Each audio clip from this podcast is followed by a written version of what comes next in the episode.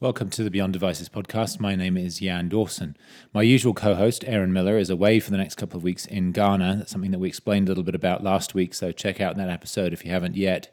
In lieu of our usual format, then, over the next couple of weeks, I'll be doing some interviews with other interesting people. This week, the interview is with an old friend of mine called Ryan Wright.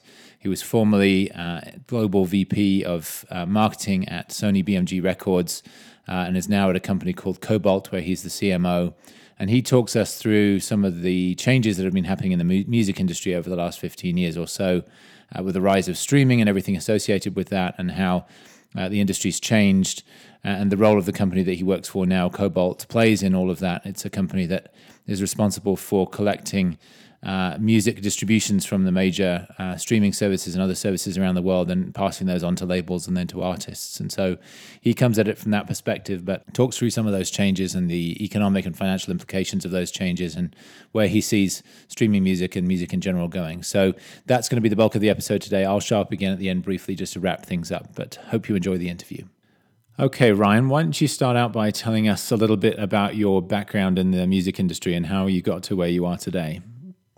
Well, it's a long story, but I'll give you the short version. Okay. Um, actually, started at Samsung in Korea, uh, Seoul, Korea. Samsung was starting a, a, music business. It was the Samsung Entertainment Company, and they were starting a record company, and they were getting into TV. And um, I was this sort of young, I don't know, 23 year old who spoke Korean because I had lived there when I was younger, and. Uh, and so because I was American, they thought, oh, he he knows pop music, and so they just started sending me around the world trying to find um, sort of English speaking music that we could sign for Korea, and right. uh, we ended up signing, I don't know, maybe two or three dozen different acts, and one of them was the Backstreet Boys.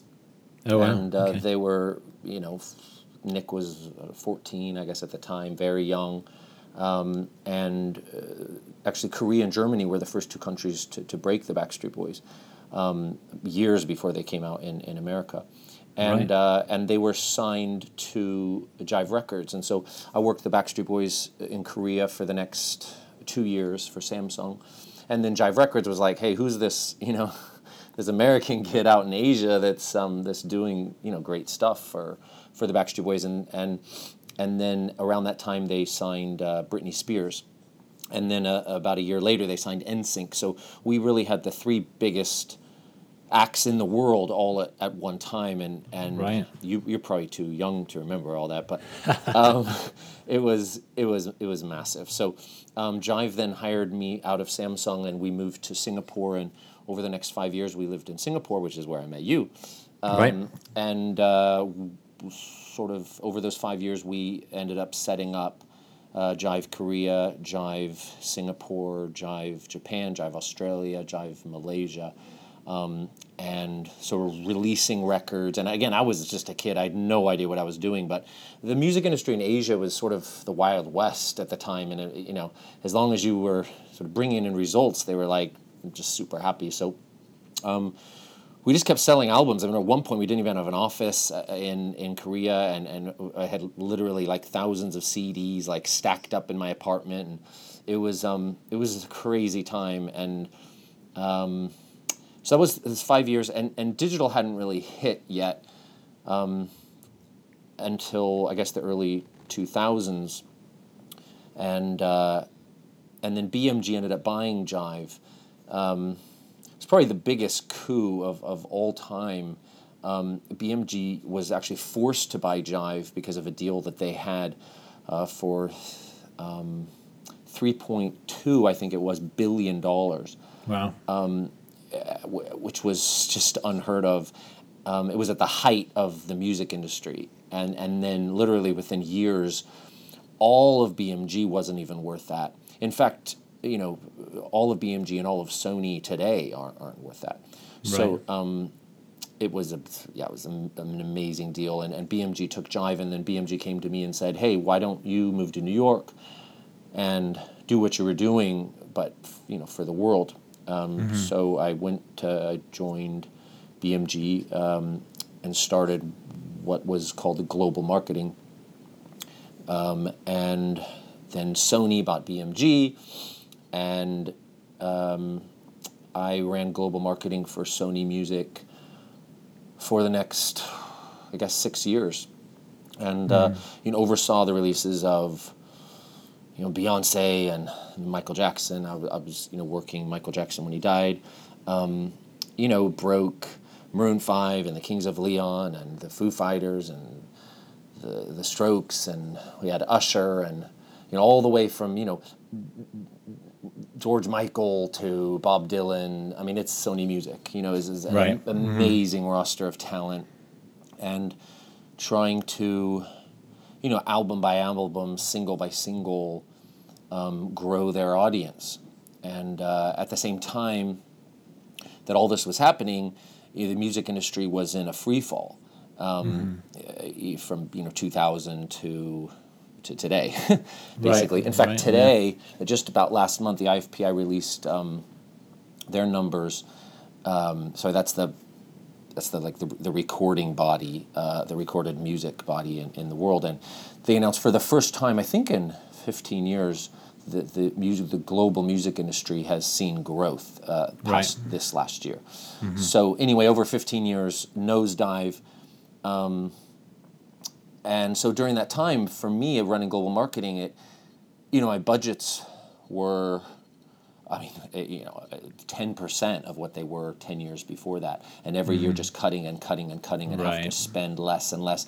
In fact, when we merged, when Sony and BMG merged in 2008, we were 25,000 people. When I left Sony Music in 2012, so that's four years later, we were 5,000 people. Holy cow. Okay. So Yep. it's just just people I think underestimate what was really happening, and imagine what that does to like a culture of a company, you know, and an and an entire industry. Mm-hmm. Right. Um, just felt like it was disappearing, and, and and obviously lost to piracy, and and then iTunes came in, and and and Spotify came in, and and you know it's, things started to turn around, but.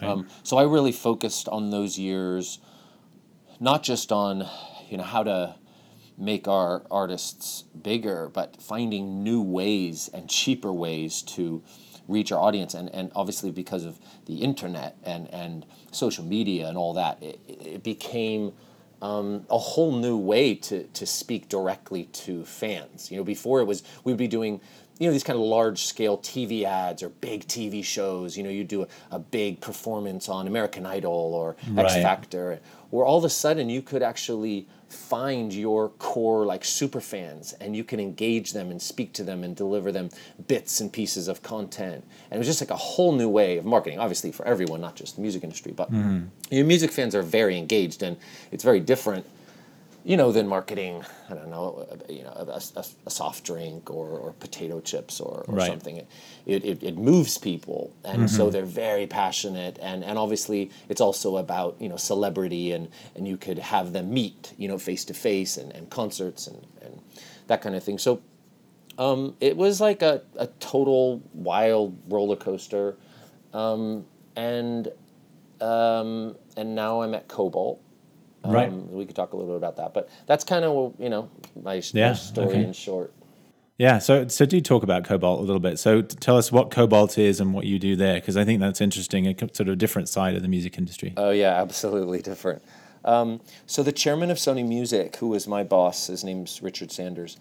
Um, he left Sony to join Kobalt, and um, Kobalt is an alternative to the traditional music industry. So, as the music industry was changing in like this digital world, um, the record companies and publishing companies themselves really haven't changed because they're the creative people. You know, they they're not technology companies, and so you've seen actually all of the all of the real innovation in the music industry has come from in the past 10 years has come from outside the music industry. It's it's apple and spotify and youtube. Um, you know those are definitely amazon. Those are the biggest players in the music industry today. Um, and none of them are are music companies. None Right. of them are you know talent you know record companies or publishing companies. Um, and so i came and met with Willard, who's the the creator, the founder of Kobalt, and he started Kobalt about 15 years ago. And within 45 minutes of talking to this guy, I had just drunk the Kool Aid, and that was about three years ago. And um, and I came in and joined Kobalt. So I'm the CMO of, of Kobalt now. And it's everything actually more than he than he promised. Um, I mean, what we're doing here is definitely the most disruptive thing that's maybe ever happened in the music industry. Um, so I can just tell you a little bit about that and what Kobalt is. Um, so about 15 years ago, Willard, uh, he's Swedish. He was running a, a, music publishing company in, in in Sweden. He was also an artist himself before that, and he saw that talent, you know, music talent, it was sometimes takes them two to three years to get paid. Um, the the statements that they would get are you know sometimes they have to be delivered in boxes i mean they, they, there's pages after pages and pages and because they're so late after the the the money uh, the accounting comes so late again sometimes two to three years after um, the use of the usage there's no way to track and see are you being cheated? Is the money all there or not? And it's all done in like quarters and so you'd have to have like an army of accountants to actually to audit it. And actually to audit it the only option you have is to sue the company. So there's zero transparency. Um, and so what we're talking about here is the relationships between say spotify or somebody and the record label and then the artist. So the payments that go back and forth between those companies correct or be, well between so there's there's lots of different payments right that that come into a music company. So yes, there's streaming companies, let's say like like Spotify and YouTube and Apple Music. There's also payments um, like sync payments. So every time a song is used in a commercial um, or on a, in a film, um, there's also uh, what we call uh, performance uh, royalties, which let's say a song is played in a pub or in a hair salon, you know, in, in Japan or, you know, in um, a public space in Venezuela or all around the world, music is being used and it's it has to be paid for. Right. And so about 15 years ago, the number of places where money had to be collected from was a lot less because everything was being, you know, sold on CDs and they're collected by record stores and the record mm-hmm. stores then account and then you have radio and you know there's you know there's still you know a lot but imagine now as looking ahead you know 15 years if you're like 15 years ago looking ahead at how the music industry was going to change if you look at streaming well one song today like a hit song can have billions of microtransactions attached to it because now for, let's take YouTube for example. So the way YouTube accounts to us, well, it, depends. Every time a song is watched on YouTube, um, it depends how long they watched. It depends what kind of advertising was attached to that song, um, how long the advertising was watched, um, how much of that song was used. Um, did the person who who who put the content up own the content? And that's just YouTube. So imagine that on Spotify. So every time you know someone watches or listens to something on Spotify, um, Apple Music, um, and this is all around the world, every different country, every play has to be accounted for. Um, so it's no longer a straightforward. I'm going to pay you know nine ninety nine for this album, or you know ninety nine cents for this song. Now it's like I'm paying ten dollars a month, and then depending on how many times people you know listen to my uh, or I listen to a song, and, and then you accumulate that over millions and millions of people all around the world, it becomes hyper complicated. So, uh, on a royalty statement today, for example, one song it, it can have you know hundreds of thousands of different royalty lines, and each of those royalty lines can stand for you know Spotify income, and then within Spotify you have again you know millions of different lines that you've got to collect for because every song every every usage if you will is coming in at a different rate so you have all of this information coming in And so Willard, this is 15 years ago, Willard's looking at it and saying, okay, hold on. You can see where this is all going, right? With Napster was there and everything's going online. And he's like, if it's difficult to keep track now in like a physical world, and you know because you have all these accountants and it's all paper recording. And artists and, and, and songwriters creators is what we call them they're, they're, get, they're getting screwed because there's no way for them to audit. There's no way for them to track all of this. And and so willard said you know what? We the only way to solve this problem is through technology. So he started this he started kobalt which ultimately is a, is a tech company. I mean it's also a music company but what what we stand apart from the others is uh, he he got some investors to invest in and has been developing over the past decade. It's the world's biggest global music um, coll- royalty collections platform.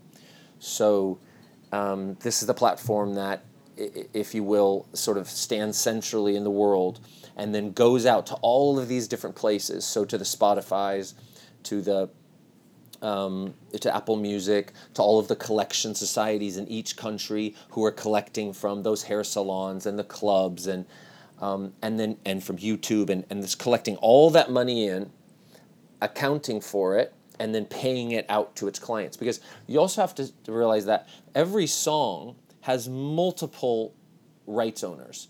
So uh, most people who write a song, eh, they're not the only songwriter. In fact, m- most of today's top 100 are written by four to five to six different people. And there are lots of, we call them points, right? A lot of people have different points. And, you know, on a Beyonce song, she might have 15%, and then, um, you know, the producer might have 4 to 5%, and then there's maybe four songwriters, and each of them have, you know, 15%. So every time money comes in, Im- imagine these billions of royalty lines, they then have to be split up. And each of those people are represented by different publishers. So it's not just that one company is collecting it all. You have to collect and then you have to divvy it all back out. So it's extremely complicated. Um, so he spent the last sort of 15 years building that database, if you will, um, and the engine uh, that that collects so much more efficiently. So right now, we collect our revenue for our clients um, about two to three years faster. I mean, I know it sounds crazy. In fact, oh, when, when I was was speaking the other day with a journalist, he's like, he he he sent me this like fact checked his story, and he put two to three days, and I said, oh yeah, no no no, two to three years, and he's like, that can't be. I'm like, I know, that's what's so crazy, um, and that's why Kobalt's been growing like crazy. So we've we've grown forty percent in revenue every year for the past 12 years. Um, we're now the, the, the largest independent publisher in the world. Um, if you look at like Billboard, every quarter puts out, um, you know, ranking pub publishers market share. So Sony ATV uh, is number one right now. Kobalt is number two. So we've grown into, you know, definitely one of the biggest music publishers in the world, and growing and growing and growing. So, so in, in some ways, it's a collection platform. But then also, what happened is, as as Kobalt grows and, and we're realizing, you know, what technology has allowed us to do, it's not just collect more efficiently, and, and so in other words, collecting more. So we're not just getting them paid faster. We pay our clients 30 to 40% more than the others because imagine it's like if you had a mail truck that had to go around to every country in the world and collect money and then bring it back to you, things are going to get lost. Some mail trucks get broken down. I mean, this is an analogy, you know, but right. some, they break down and takes two years, and then oh, someone had to take out a share out of this, and someone took of that, and this got lost, and this versus like literally like an email button where you, you send an email out, it goes, they send an email back within a day. It's it's that dramatic of a difference. So, you know, we say that the money lost in the traditional music pipeline is can be 60 to 70 percent of the revenue. It just gets lost through you know middlemen and inaccurate data and because people make mistakes in accounting and that. And so you know 60 70 percent of that that's lost we make up that difference. So you have you know our clients are not only getting paid more they're getting paid faster. And then because it's all tech it's all trackable. So everything's transparent we, we, we have what's called the, the portal which is every one of our clients can log on and see all of their data in real time so I mean, that's unheard of in the music industry. I mean, for, for like you and I, that seems just ob- Obvious, you know, right? Yeah. Obvious, because it's like, well, of course, you can do that with your bank. You can do that, mm-hmm. you know, with even your car wash. You know, you can see everything today, like in real time, but not in the music industry because it's still a very old school industry where you have accountants and and they haven't adapted to the time, and, and that's that's what Kobalt has done. So, so then as as Kobalt was able to deliver um, faster, more, and then transparently, we sort of carved out a, a, a sort of a value system for our, of our own, which is, hey, we're on the artist side here. You know, we're we're here to help them get paid more, to get paid Right. faster. And as those values started to develop, we really then started a revolution. And and because what, what started happening the past two or three years as as streaming started to pick up, a lot of artists have come out and saying, hey, this this isn't working for us. You know, we're not seeing the money come out of Spotify. And yet Spotify's saying, hey, we just paid out like three billion dollars to the industry. We're paying. You know, they pay 70 to 75% of all of their revenues to the music industry. So Spotify's saying, and YouTube is in the same battle right now. And so they're saying, we pay the money out. Well, where is it going? And so there's there's a spotlight has like been shown on the major you know record companies, music companies. And Kobalt's over here on the other side saying, well, our artists aren't complaining, our clients, because they're all getting paid. And we can show you how they're getting paid because hmm. we have it all transparently. So Kobalt's right in the middle right now of like this whirlwind of, of frustration from creators. And um, it's, it's a great place to be right now because everybody's interested in that story. Right. So I guess the big questions I want to ask you are about kind of what is the issue for the music industry right now? Is it this? Is it that the music some the, the revenue is somehow getting stuck somewhere along the way that the labels are kind of hold on to holding on to more than they should, or is there some fundamental shift that that's happened that there just is less music to go around, or is it some combination of those two things? Kind of to what extent can Kobalt and things like Kobalt fix this problem, and Yeah. to what extent is it more kind of systemic in the industry? Yeah, I think there's two things that have to happen. Um, one is just the volume itself will eventually get there. I mean, right now you're we're really only. I mean, Spotify. You know, wait till it gets to a billion subscribers. You know, I mean, it's it's not even in many major countries around the world. You know, Russia is not being monetized. China, most of Asia, there is so much money, Latin America and many places, there's so much money being left on the table everywhere. And also, you know, s- streaming is still new. It's, it's, it's a younger generation that's adopting it. So in 10 years from now, when that, as that younger generation grows up and streaming becomes you know much more of the norm the volume of users and ultimately subscription you know monthly pay payment will grow. And as that grows we think over the next sort of 2 to 3 years the music industry will get back to generating the amount of revenue that it did in its heyday. If spotify and apple music and some of the others are able to you know grow and expand and also probably get smarter at you know their models the advertising models the you know tiered pricing is is it that everybody should pay 99 you know there's a student discount there's five there's a family pack for like it's like $23 a month. So there's lots of different levels. Have they got that 100% right yet? No. So you know they need to play around with that. But it's gonna grow and it's it's it is happening. So as that grows, you know, in a couple years' time from now, um, we will get to the point where you have mass. And and once you have mass and everybody's paying you know maybe it's three dollars at that point. But you know if it's two billion dollars two sorry two billion people paying three billion or you know it, it the numbers the numbers start to make sense. Um, so there's volume which right now we don't have in the industry but we will eventually. Um, and and also another thing to note is these legitimate services are killing piracy and and that's what when there's so so many like arrows pointed at at Spotify and um, you know legitimate streaming services people what they don't realize is they're they're eliminating piracy because they're making it so much easier for people to to, to purchase and and to pay for music. So, for example, about uh, guess eight years ago now, the piracy rate in Sweden was over eighty percent. So, in fact, Sony, we were about to close down Sweden as a country. I mean, as you know, as a company, um, because we we weren't making money, we were losing money. The- I mean, Right. when your market is 80, 80 to eighty five percent piracy, there's nothing to be done there. To, today, okay, so obviously then Spotify launched, and that's why Spotify worked because because we had everyone had lost Sweden. Everyone's like, well, there's this company that kind of wants to stream it.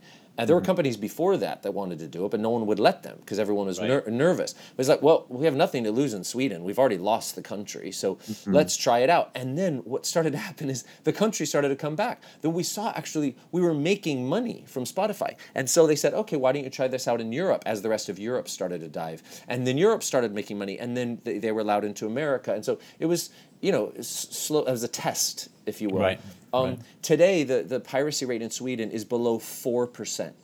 So Wow. o- over eight years, you've gone from eight over 80% to 4%. Why? Because there's a legitimate alternative. And Right. if you roll that out into India and, and Eastern Europe and you know Russia and China and Asia, all through the world, there's a legitimate you know, case for you know a, a powerful, strong music industry. Um, So that so that's the volume thing. That's one, and then Right. two is the other thing that you mentioned, which is you know the pipes are broken. So uh, the model's broken. So right now, for example, the majors, you know, they own they own uh, shares in Spotify. Um, they have gotten advances from Spotify. Um, so when when when Spotify pays out um, royalties, well, they don't have to pay the record companies for a while because they've already given advances to the record companies. Well, are the record companies paying those advances through to their artists? I, I don't know. But obviously, their artists are complaining that they're not being paid. So, and and and also, I mean, there's so many things to talk about here, but the pipes are broken. So, for example, right now, if you're not a Kobalt client, there are collection societies in each country. Okay, so there's a collection society in in Spain, let's say. Okay, and these are mostly government funded monopolies, and and so there's only one in each country, and mm-hmm. and they go around and they collect money from you know the local, again pubs and and clubs and spaces. They collect performance royalties, but somehow they've wiggled their way to also um, collect from the DSPs, the digital service providers. So I'm a I'm a, if, if if you're a um, collection society in Spain, then you're collecting for the for the for the usage of in Spain of from Spotify, from YouTube. So even though Spotify and YouTube are are collecting money from everyone and they're they're working centrally globally. They're a global company.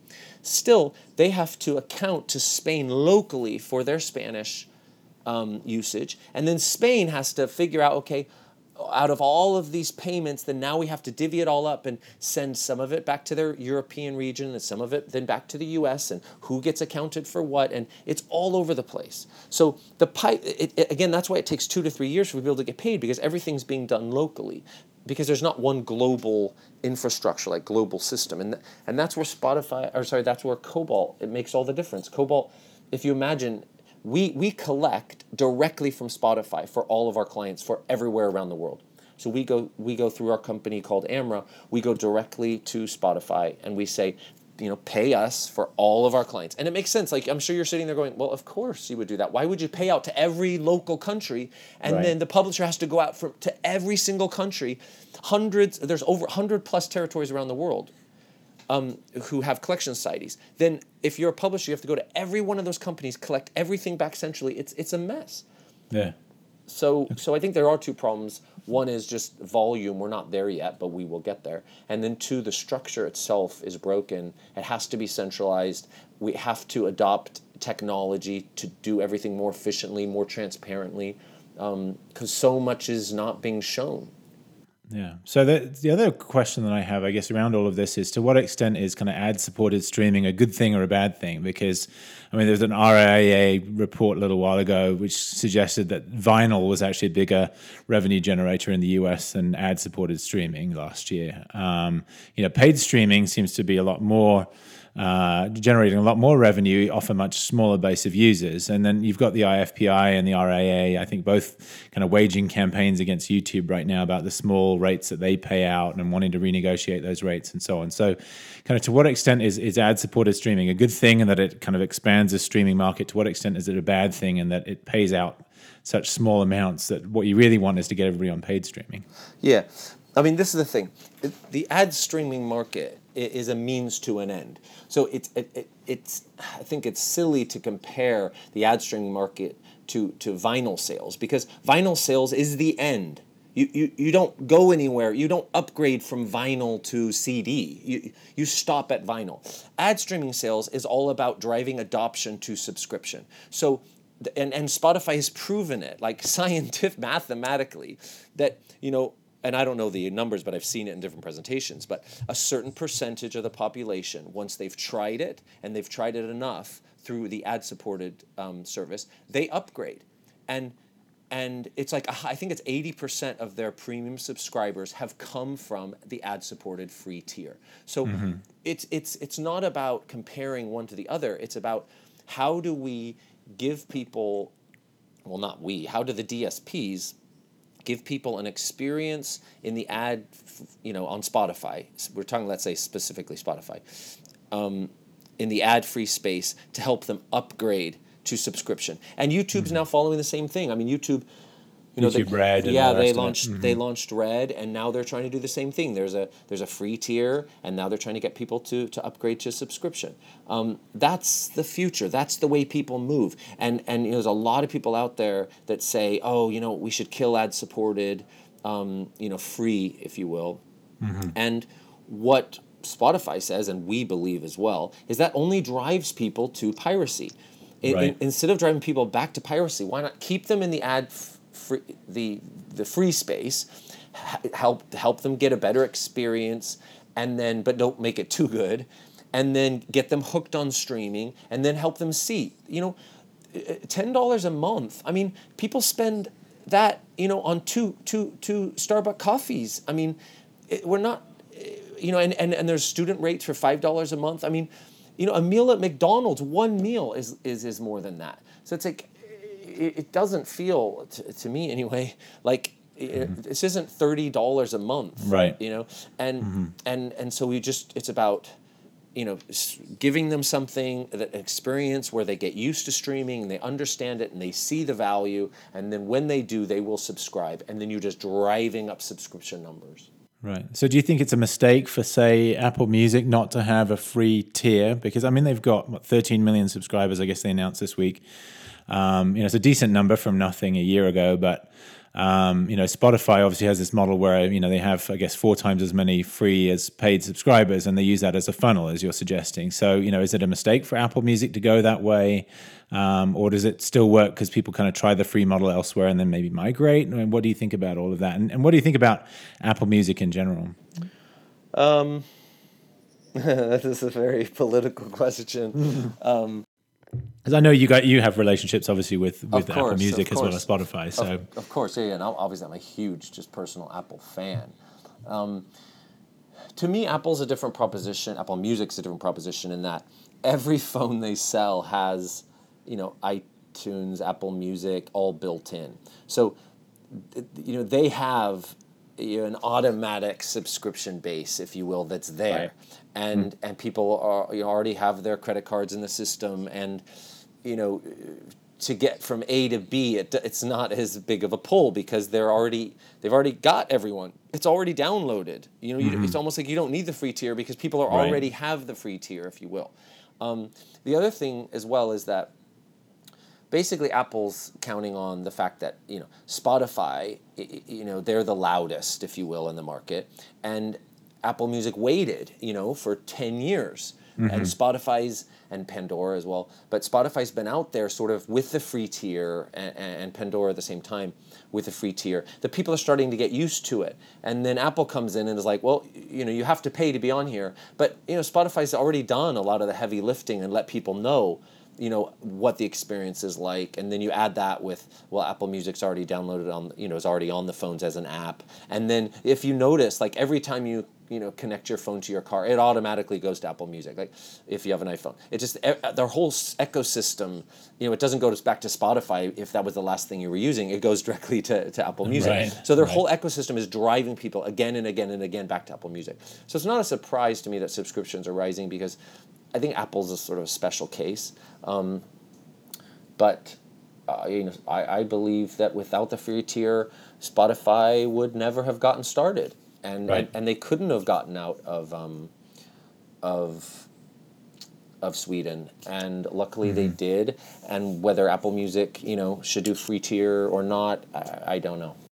That's the end of the interview with Ryan. I hope that was useful and interesting for you. I know we've talked about music a couple of times previously on the podcast, but it's great to get an expert in and share that inside view of what's happened over the last 15 years and where things might go from here. I'll post a link to the Kobalt website on the podcast website so that you can easily follow that and read more about them if you're interested in doing that. Thanks to Ryan for taking the time. Really appreciate that. And it was great to have him on. Uh, again, this is the first of two weeks in which Aaron will be away, so we'll do something different next week as well. I haven't completely finalized that yet, but should be good again. And then we'll return to our normal format the week after that. So thanks again for being with us, and we'll talk to you next week.